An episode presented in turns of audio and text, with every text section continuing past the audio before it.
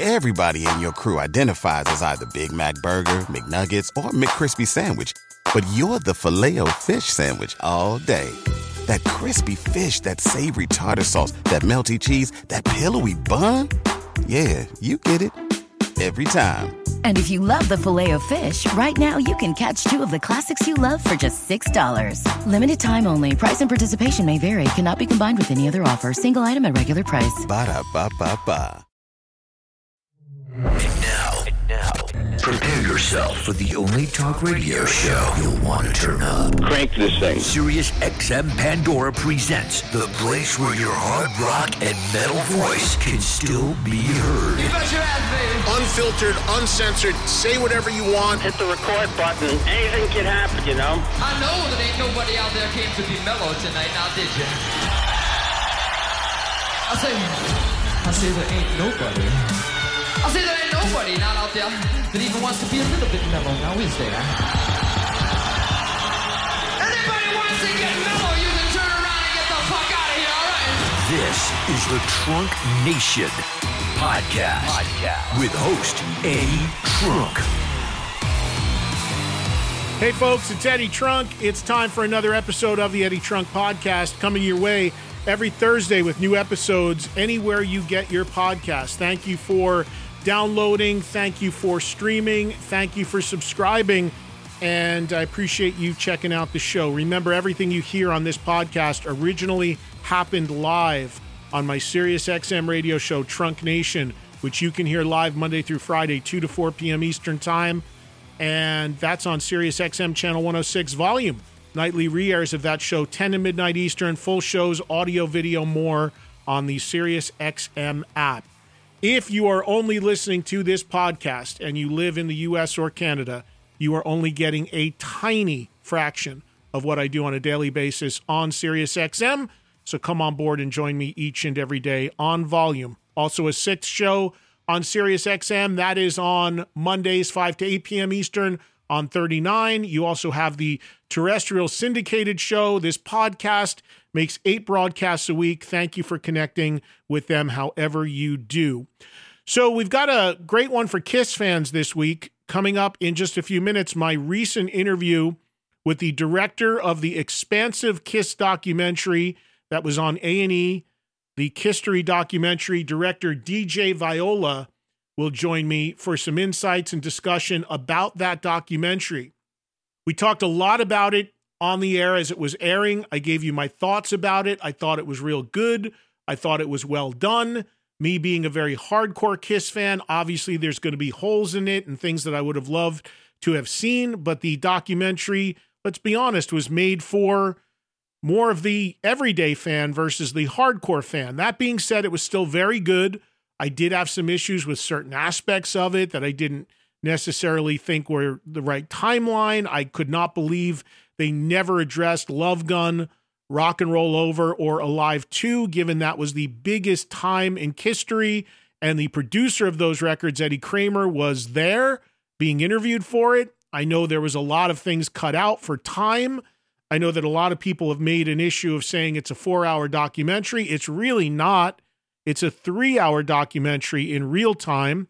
TV time with commercials, it's four hours. So I do believe that it'd be wonderful if they could do a four hour cut, a true four hour cut, and maybe some sort of more expanded edition somewhere down the line. Knowing Kiss, we'll probably get that at some point. But I thought overall it was very well done, and I certainly still did enjoy it.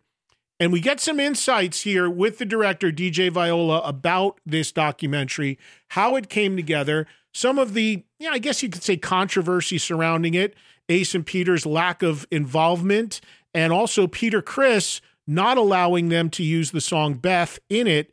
And by the way, and I've talked about this because I saw early cuts, there were several versions of part one of the Kiss documentary that had a scene where Gene and Paul go at Peter for not letting them use Beth. And it was cut out at the very end just before it aired on TV.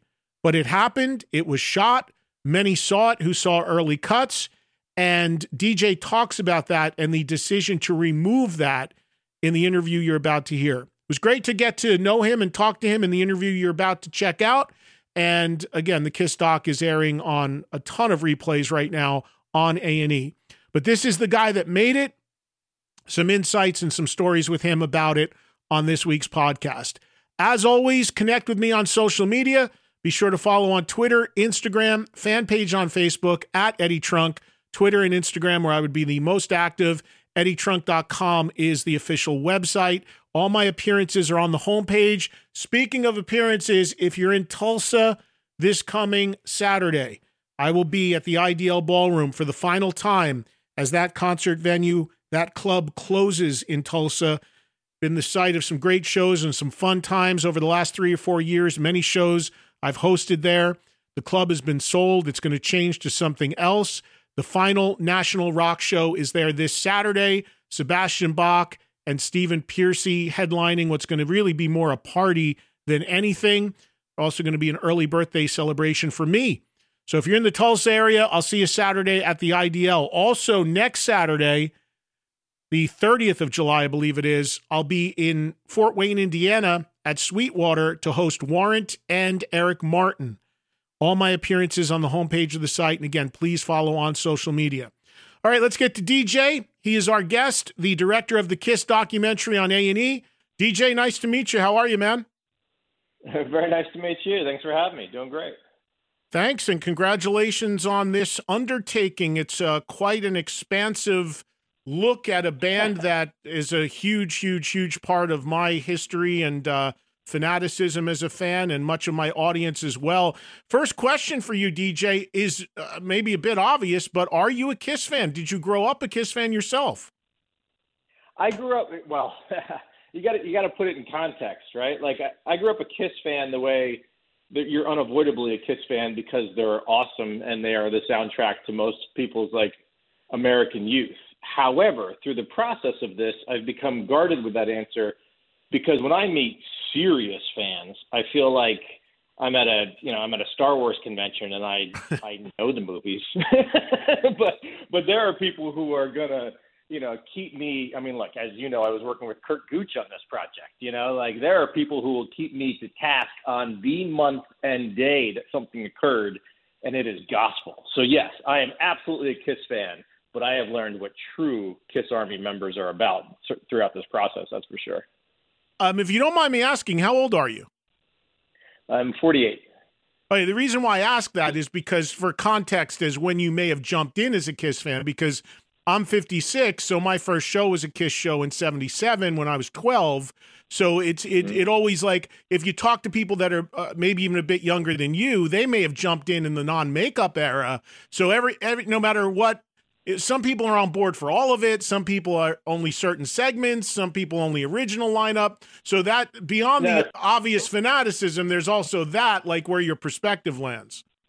It's funny. The people who are just a just a tick older than me got in during the the secrecy, and they had they had enough skills to get around their parents who were guarding them from ever being ever really finding out what you know the what Kiss was all about. I was young, where I was a little shielded a little longer. You know, you didn't have the internet; it wasn't as easy to get to a record store. Uh, but I finally found them at the same age that everyone, you know, eventually does, which is that whole like 15 year old angst. I'm ready to be out, you know, figure out who I am and have a good time. So, uh, and that's the coolest thing when you go to the Kiss shows now is that you just don't see a bunch of like people our age or you know older. Like it is the full gamut of everyone finds them at a certain age point and just sticks with them through their whole run. So you really go to like a multi generational show who all have the exact same attitude. Everyone returns back to that age again, which is really pretty special. I've never seen anything like that.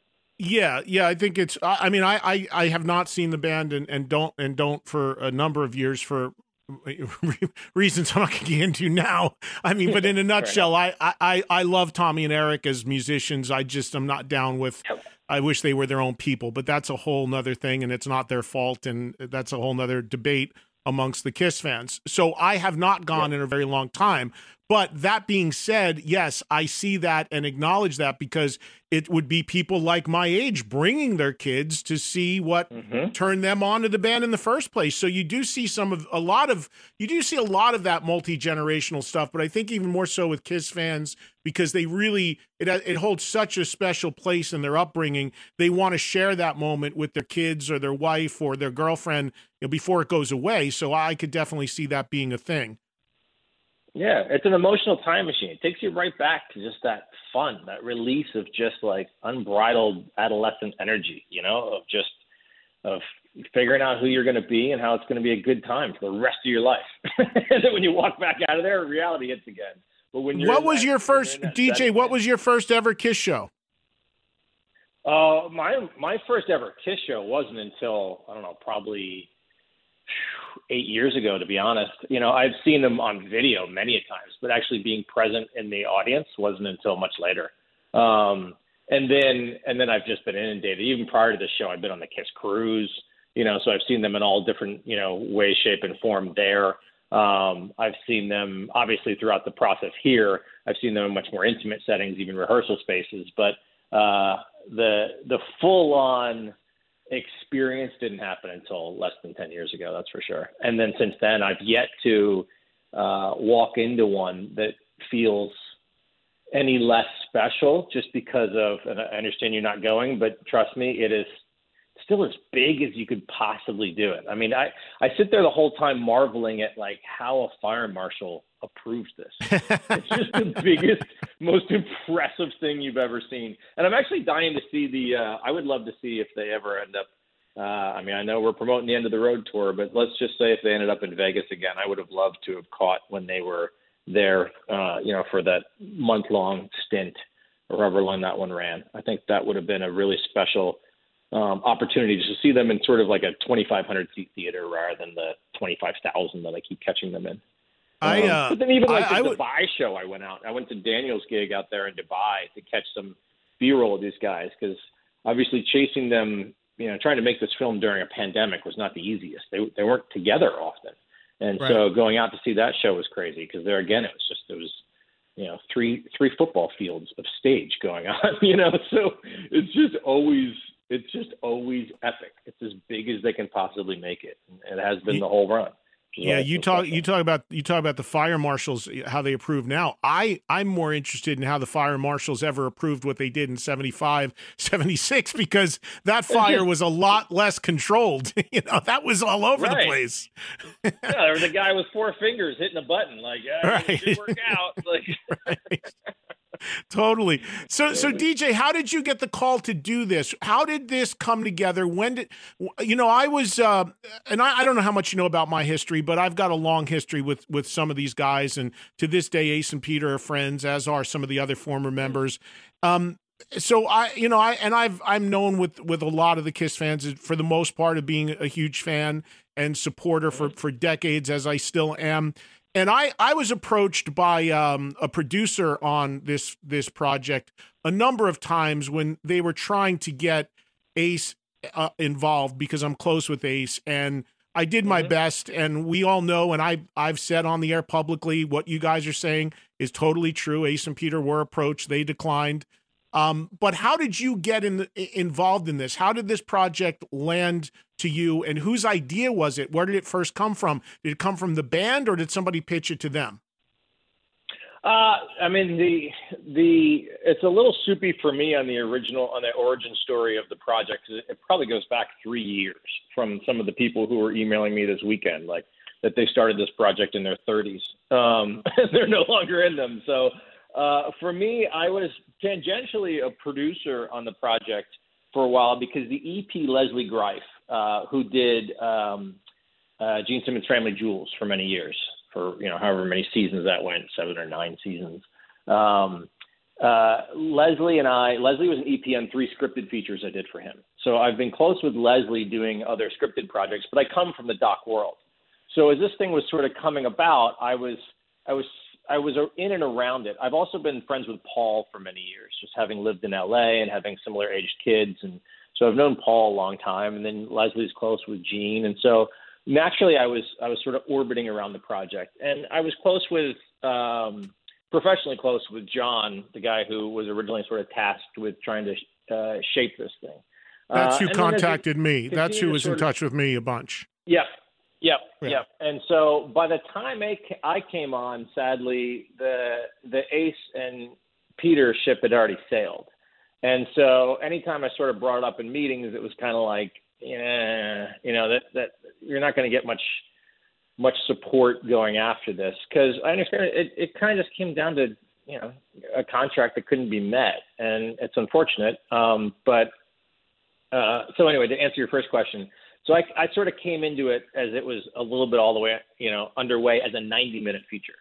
And as I started looking at the 50 year history and said, there, you know, there is no chance. Like you got to just, you got to lop off decades to possibly get this thing going.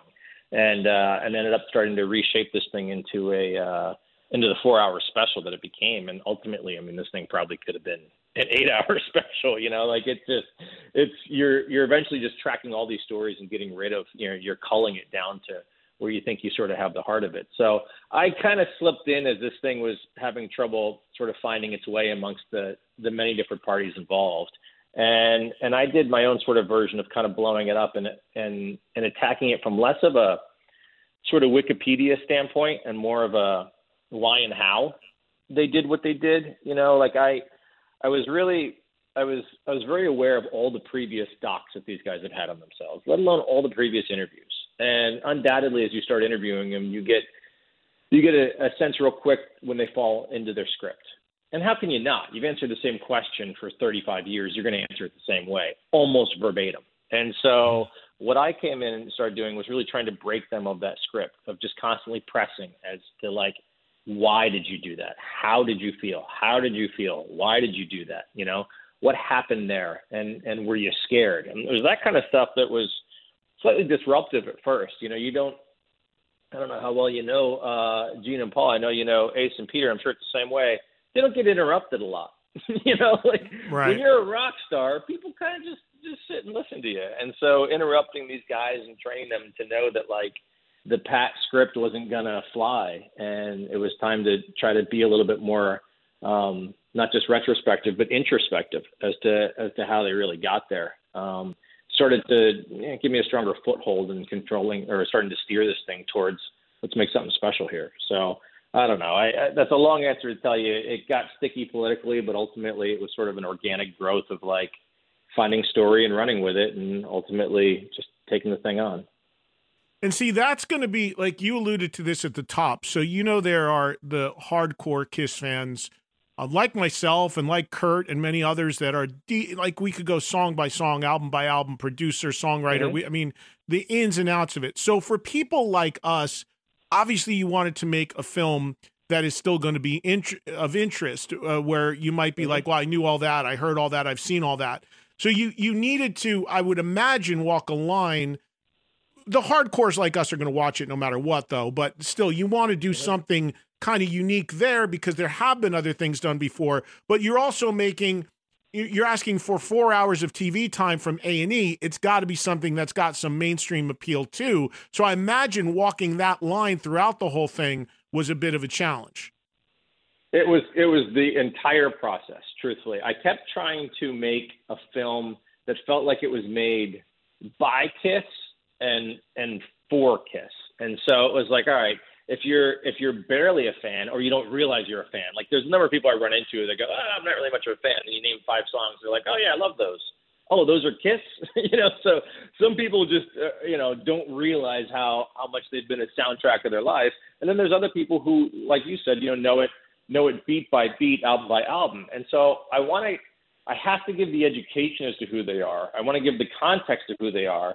Um, but for everyone who knows that, you know, like the back of their hand, I also want to give insight. And that to me, as I started to, you know, gain the trust with Paul and Gene and understand what I, as a fan, would want to know, is I want to get to know these guys. Like you, you want to know you want to know your heroes. You know, like I was on tour with Eminem for six years, and the number one question I get was, "Is he a nice guy?"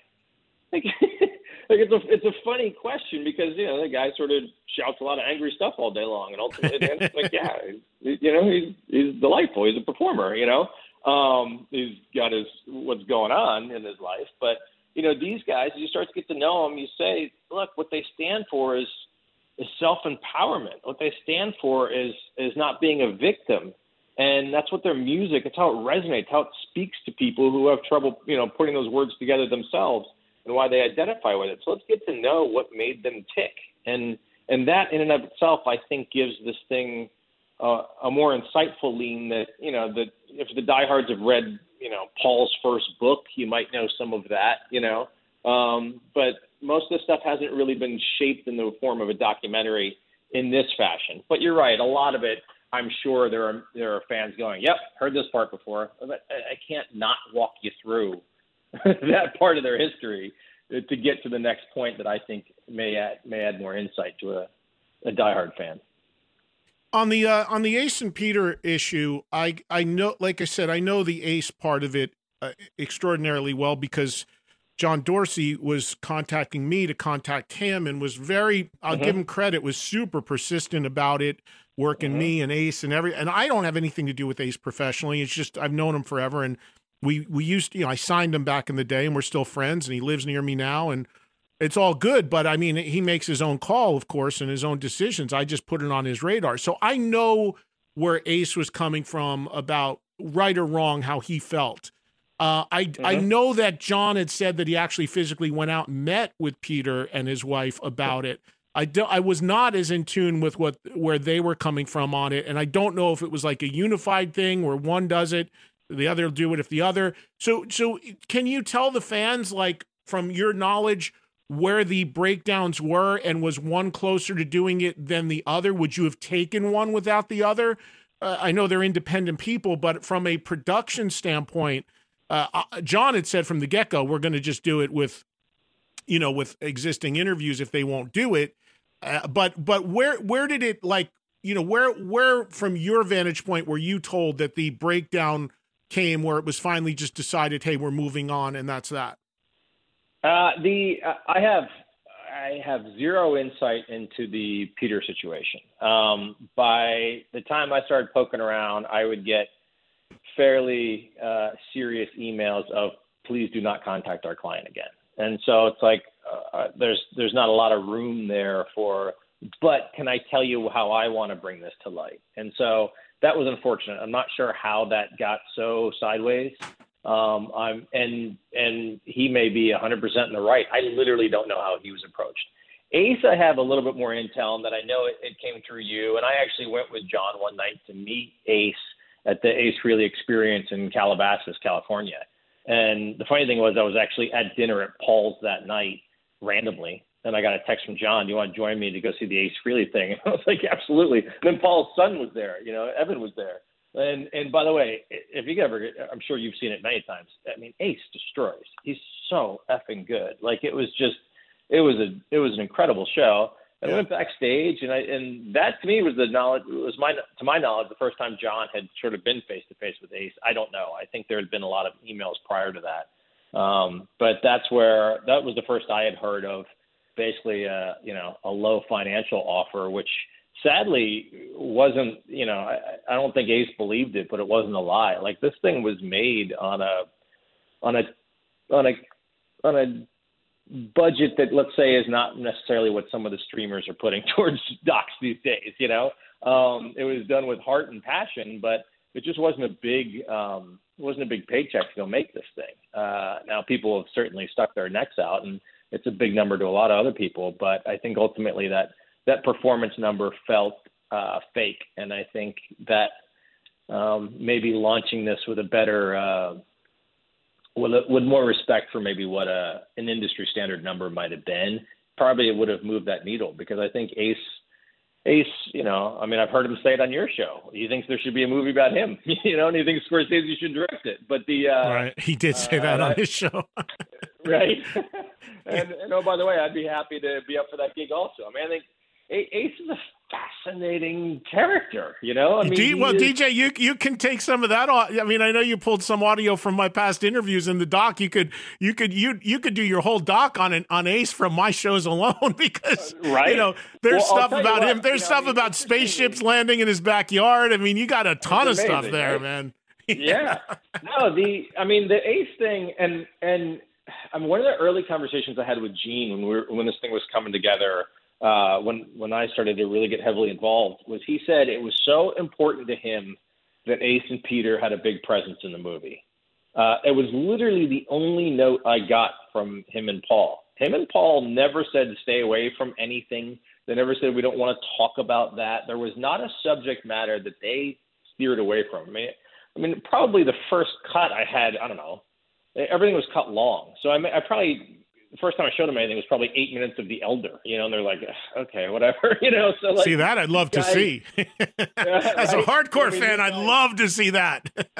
oh my goodness! Well, there's there's certainly some in uh, some in night. Have you seen night two or only night one? Yes. Yep. We'll get there, but yes, I did. Okay. Yeah. Yeah. Yeah. So, uh, so you know, there was nothing off topic, but I I so love the fact that Gene was particular about include them, you know, in any in every way, shape, and form you can because they're rock stars. And so it was a it was a big mandate in the edit to constantly mine through as many old interviews as we could to give them their voice, to give them their part. And I think when you look at the weight between the two nights of how much the original four are in there, there's a ton of time dedicated to those guys, and then a ton of time dedicated to to some other, you know, really special members as they as they've passed through this project. I think ultimately not having them uh, on camera was was a shame, but I think we got so much of their voice in there. You feel their presence in the doc. Uh, where it got stickier then is that if you don't have their approval, there's certain things, their interviews that I would mind that are gold that I still I would need them to sign off on, and that's where it was like, ah, this is a great point in here. And so, all right, how do we how do we express that without being able to use this language specifically? Because people like yourself aren't necessarily as magnanimous with their with their interview gets, you know, because it's like, well, this right. is your project, this was our project, but you know, right, that's all, right. that's all talk filmmaking, you know, it, it happens. I mean, there's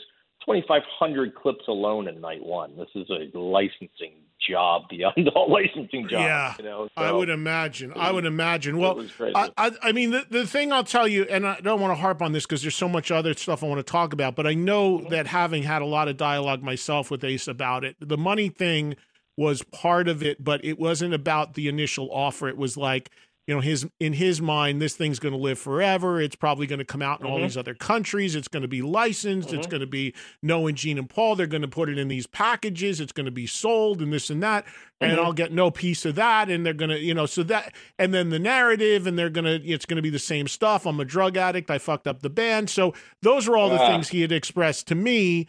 And uh you know it was really funny. A, a I got to tell you a quick funny story. I don't even know if you know this but this is cra- this is crazy. So I for a little bit I was the conduit, you know, with between John and Ace and just trying to keep a line of dialogue because I'm a Kiss fan. I would love to have seen it happen, you right. know. and I said one time, I said to John, I swear to God, I go, John, um, you know, he's worried about the narrative. He's worried about, you know, it's going to be the same old thing. He fucked it up. He destroyed the band. He, you know, and he, you know, Ace owns that stuff, but he, he feels mm-hmm. like I think he doesn't get credit for the p- person he is now in the last 15, 20 years. So he, mm-hmm. John sends me, it was a black and white clip via email of, I think, I think it was Gene talking uh, on camera, you know, an interview, talking head segment. And it's the, it's a clip and Gene's going, and then you know ace destroyed it and got drunk and and he goes he goes john john just goes send this to him man because i want him to see the quality of what we're doing. And i'm like oh no no no, no. this is not this is exactly what he is he's worried about. I'm going to do you a favor and not forward this to him. And john's like oh yeah i didn't realize what he was saying. I just wanted you to see how it was shot. And i'm like yeah you don't want this. Going there. Be right back with more with dj viola after this Everybody in your crew identifies as either Big Mac Burger, McNuggets, or McCrispy Sandwich. But you're the filet fish Sandwich all day. That crispy fish, that savory tartar sauce, that melty cheese, that pillowy bun. Yeah, you get it. Every time. And if you love the filet of fish, right now you can catch two of the classics you love for just $6. Limited time only. Price and participation may vary. Cannot be combined with any other offer. Single item at regular price. Ba da ba ba ba. Let's get back to more of my conversation with KISStory documentary director DJ Viola right now on the Eddie Trunk podcast. DJ, I saw uh, two cuts of the of part one uh, leading into uh, the premiere. One, I guess, that was at Tribeca, and one that was a bit earlier. And then I did not mm-hmm. see what aired on TV last night because I was traveling, but I will watch it again. But I know you made some revisions and some cuts, probably right up to the eleventh hour. One specifically that I want to ask about, though, is there. It, it's well documented now that you mentioned the tensions and issues with Peter, but that Peter and I didn't even realize that he controlled I know he's a songwriter on it and the singer, but I didn't know he controlled the the sync for Beth, and it was in in in two of the cuts of what I saw, there was actually a moment in there of a current interview of and Paul sitting on that sofa and and basically laying them out for not letting them use it. Now, some friends told me they did not see that last night in TV. Was that taken out? It was taken out not because of um, I don't know. Well, ultimately, we have to deliver a show that comes into time with with commercials. You know, so there were tragic. I mean, there's Brad Abramson, who's a, who's a really brilliant storytelling executive over at A and E, who was hands on this whole project um, he he maybe he coined the phrase. Maybe the phrase has been together around for a while. But we always talk about trimming the fat and trimming the fat and trimming the fat. And by the time we got down to trying to make the show to time, he said, "I know. Now you're cutting bone." And it was the truth. There are stories that we had to just start to either eliminate or truncate. And so when we got to Beth, undoubtedly we're dancing around the fact that we can't play this song. And the cut you saw was probably two and a half minutes uh, of just the Beth period because Beth is such a monumental moment in in their you know rise. Uh, ultimately, there's three authors on that song with Peter, I think Stan and and Eddie Ezra. Kramer. No, Ezra. Yeah, and I'm sorry, I'm sorry, Ezra. Ezra. so yeah. so so Bob and Stan both said absolutely, you know, you can use it, and and Peter ultimately said no. Again, because I think the categorical answer for the movie became no, you know? And so there was a scene that we shot with Gene and Paul, which again were were uh, you know, trying to get these guys just present in the room, sitting around and being a fly on the wall. And one of the things that was tossed out to them was when we get to Beth, we're probably not going to be able to play that song, you know, um, for for the film. The good news is everybody has Apple Music and, and Sirius XM, shall I say? and you guys will, you know, they can they can still access that song, uh, but we probably aren't going to be able to to play. And so that's when they started riffing and said, you know, ultimately, and I'm, I think maybe in other iterations uh, beyond A and E's rotation, this scene will probably be put back in because I know some fans who had seen it really resonated with it. Uh, Brad at A and E resonated with it. Curt resonated with it, and I was seeing them discuss the situation and saying that from Gene and Paul's perspective, uh, Peter was denying the fans this moment in this celebration uh, was their take on it, and that ultimately it's not hurting Gene and Paul and the movie they're involved with, but hurting the fans was their take, and that that was the scene that was in there. But when you're trimming for time, it was like, well, like I, I don't really have a resolution to this conflict. I'm just stating a conflict and leaving it there. And and it, every time you watch the film in its totality, it was a little bit of a of a speed bump because it's just this thing, this unresolved thing that that I think, if anything, was kind of unnecessarily shining a negative light on Peter when it's really not what that that whole segment's supposed to be a celebration of Peter. it's like it's like that and a celebration of Kiss. And so it was it was unnecessarily it was an unnecessary down moment that I think is is insightful and interesting to look at, but but kind of hurt the flow of the film uh, and kind of didn't tonally send us in the direction that I thought we needed to be at that point, which is the rise of these, you know, four guys uh, along with their team. So that's kind of how it hit the cutting room floor. But I, I certainly, the Gooch was texting me last night. a lot of question marks. So yeah, yeah I, uh, I, I, uh, I thought it was uh, honestly, I thought it was one of the most honest moments in it when I saw it in just knowing those guys and the dynamic. And here's the thing: if it was not there, the way you covered the the the Beth, the whole thing with Beth, I might not have even noticed that the song wasn't actually used because you had some like piano music to cover it, and it was like, mm-hmm. but when it cut away to the two of them, I, I think it was Paul that called him a petulant child. I was like, whoa. And that was the kind of like most raw, revealing warts and all moment. But I do understand it coming out because it it was a curveball in the whole thing. I as a I thought it was very revealing, but I also understand from a creative standpoint you had to do what you had to do. And look, timing, I imagine, DJ, the time, even though this thing's four hours, which if we're mm-hmm. being honest, in TV time is probably more like three hours total. But mm-hmm. Mm-hmm. You know, I, I know that ha- from having done a TV show for years that you know an hour is really like forty three minutes or something. So mm-hmm. you you mm-hmm. need exactly. to you, you know you got to keep that into uh, in account. I get that, but uh, you're right, man. This thing could have been like a five nighter. I mean, I don't think Kiss fans yeah. would have mind because here's the other thing. From here's the one thing that I was shocked about from a fan standpoint. I was kind of getting into, and, and make no mistakes, I loved it. I truly did. I, and I can't. I get you're dealing with you're dealing with a fan base where you you're never going to make everyone happy, and you can't be all things to all people. It's impossible. But I was really loving the album by album vibe of the early records mm-hmm. leading into Alive and Destroyer. Mm-hmm. And I get for time you couldn't stay on that, but mm-hmm. Rock and Roll Over, Love Gun, Alive 2, the pinnacle of Kiss's success. And those records were not only not mentioned, they weren't even sh- like the covers don't even come up. So I was really, really shocked at that. Just given, I understand there's a montage from that period of the performance, but the fact mm-hmm. with Eddie Kramer there, who produced all of them, to get mm-hmm. nothing on those records was surprising to me. Did you get stuff and have to cut it out, or did you decide okay, we established Kiss is huge and we got to move on? I think it was more.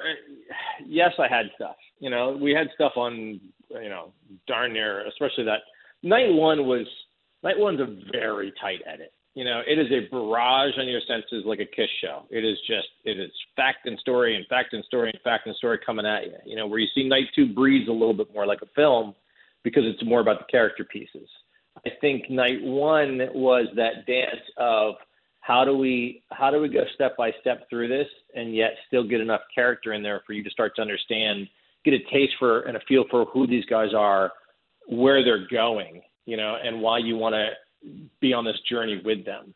So at some point, the album chronology took a backseat to them being on this on this tour together. You know, to be, them being seven, you know, earning seventy five dollars a week on tour while Bill Aucoin's Amex is getting maxed out. So it, that's where it just sort of shifted into the characters, if you will, you know, the the the personal stories, um, and that stuff started to have to get blurry because, especially when you're looking at you're almost an hour into the movie and you're you know four albums in, it's like, uh oh, we've got a problem, you know. Right. Like, I've got to start, you know, start leapfrogging over some of this stuff. Um, and and night two, you feel it too. Like it kind of rubber yeah. bands near the end because you're like, okay. And then 20 years happened, you know, and they're still doing it. And and a lot of that is you, you have to choose when I think the character stories had to had to sort of trump the the some of the origin story um, because it's just interesting, you know. And I think it's some of the insight that this thing lends to the fans that do know, you know, every single aspect of those albums is to try to get into like these guys are having fun. I mean, I I, I think Vagabond Inn didn't make the final edit either, uh, but you would have seen that piece. You know, when they were hauled up in San Francisco eating beans, you know, uh, and hot dogs because they get kept kept getting kicked out of tours and ran out of money. Like these are fun on the road stories, which you know Kiss often ends up being a little light on because these guys tour like BB King, you know, like they're they're doing 200 plus shows a year, and so you don't get as many of uh, to the Motley Crue stories all the time. So you want right. to know that these guys were in a station wagon together and having fun, and, that, and that's when a lot of this stuff started to just get into more of the personal stuff. Yeah, no, trust me, I know firsthand how agonizing making those calls on edits are. I I did it. I don't know if you're familiar with my old show, that metal show we did on VH1 for 14 seasons, and we would shoot to an hour, and and I mean, at the end of the day, when they got into the edit, the stuff that I had to cut out would we cut out would just kill me because it's yeah, it's like this is great stuff people would want to see, but you know you've got those 48 or 46 minutes and you got to do what you can do which leads to the next thing because of mm-hmm. course you know you have now online and apps and extra content and go here for bonus stuff is there somewhere down the line a, a potential like super cut of this thing for the super fan like me and others that would love four or five hours straight of kiss footage and see uh, tons of this stuff that couldn't make it even in two nights. Is that something you mm-hmm. envision mm-hmm. being possible at some point? I definitely think from the initial reaction uh, online so far that we've seen is there seems to be a groundswell of, of enthusiasm for this particular, you know, uh, movie surrounding Kiss, and I think that only lends itself to. Let's not go as far as a Snyder cut here, but I think people are going to want to say, "What else you got lying around?" Because ultimately, the way you the way we cut this doc was in very like punchy short acts almost chapters uh, i wanted to design it to be like a kiss show which is these like three and a half four minute stories there's you know there's conflict resolution conflict resolution and so you're just constantly getting hit with these tiny little mini stories and the long tail of the movie happens at the end of the of the two nights where you you're along with the journey but Kiss shows are very punchy that way. Kiss albums are very punchy that way. And so I try to make the doc that way, which means I have a lot of little mini chapters that were lopped off. And so it wasn't often like, well, let's salvage that story and keep one line in there. It's that story doesn't have doesn't have place now um, because there's no room. And so yeah, there are there are cut pieces sitting not on the floor, not on the editing room floor, but on the shelf that could certainly be incorporated into into second windows. You know, if A and E ends up, uh, you know, enthusiastically pushing this thing out there uh, with longer TRT, that's for sure. Yeah, or if they just did it as an online thing, where I mean, I'm sure that I you talk about again the stuff the deep fans would be into. You said you had like eight minutes on the Elder or something. I mean, if you put up uh, if they put up and and we all know that Gene and Paul know how to market so I'm not telling them how to market but if they put out you know if they put up like a 5 hour cut and charge 10 bucks to watch it on some streaming thing I mean eh, the hardcores would be all in on on all that. And that leads me to with the few minutes that we have here tonight so part 2 runs tonight and there was a lot of interest I think even more in part 2 than 1 in talking to the the big time fans because a lot in the early years in the original band was covered. Not so much about the 80s stuff, especially the non makeup era. And having seen part two, I know that that's there, but it's not nearly to the depth because, again, it, it, it again, timing, I get it. But talk about what people will see tonight. Talk about moving through that period. Uh, Eric Carr, his pass, his arrival, his passing, uh, he was a dear friend. I, I you know, I, I miss him tremendously. I'm glad he gets some time and love in, in this in part two. But but talk a little bit about uh, trying to address the 80s. And I imagine, knowing the history and the relationship, the idea of interviewing Vinnie Vincent was a non-starter. I would imagine. Yeah, Vin, was not something. Although I chased down the the, East, the Ace and Peter thing to say what's going on here, Vinnie has certainly had a had kind of a litigious relationship with these guys that everyone pretty much just categorically said this this is probably something we don't really want to want to poke our nose into. And yet, I think his story is told, you know, somewhat objectively to be like this was this was his time here. In fact, no one questions the fact that he was wildly talented and a you know very talented not only musician but songwriter who had an impact in the band. So there's no way you you don't ignore him either. You know, you have to put him in there. But um, his input wasn't necessarily something that we we we tracked down too heavily, um, if at all.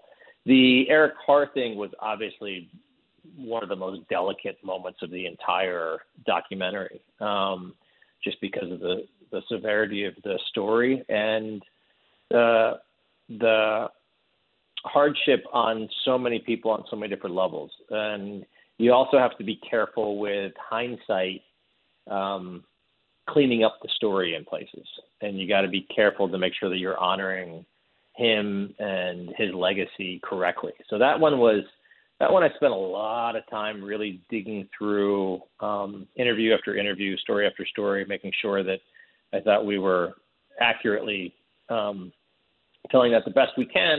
While again, you know, in the scope and scale of uh, a two-hour night two, or as you said, sort of more of a 90-minute night two, uh, giving it its its right amount of, of weight. And so I think we handled it with you know almost entire act dedicated to him. Uh, and his journey is so fascinating because I mean he's the first to to he's the first of the of the new regime. You know, I mean, he had to step in first, and the pressure on him, and a guy who really didn't have any training for such a situation. Not not that you could have training to step into Kiss, but even just as a global phenomenon of a musician, you know, like he basically just got thrown into the to the main event and said, "Here you go." And by the way, the fans aren't sure about you, you know. So his story in and of itself is a full three act structure um, of you know this hero's journey of his that uh, you know sadly has a tragic ending. I think the 80s and 90s um, are amazing, especially if you've watched Night One or if you know Night One well enough.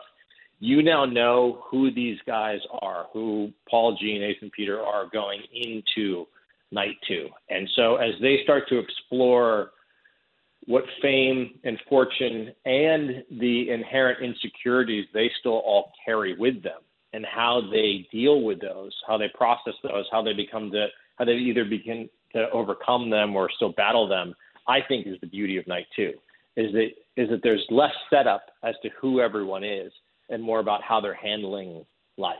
And I think that is the that's the fun of two. I mean, early on it was a call I got from Paul where he was like, I actually, you know, I really he liked night two better um, I don't know where he stands at the final edit, but he liked night two better when we were cobbling this thing together because it's less covered material. It's less of an origin right, story, exactly. more of a of a journey. You know. Yeah. So it's yeah, it's, no. I think it's really it's really fun that way.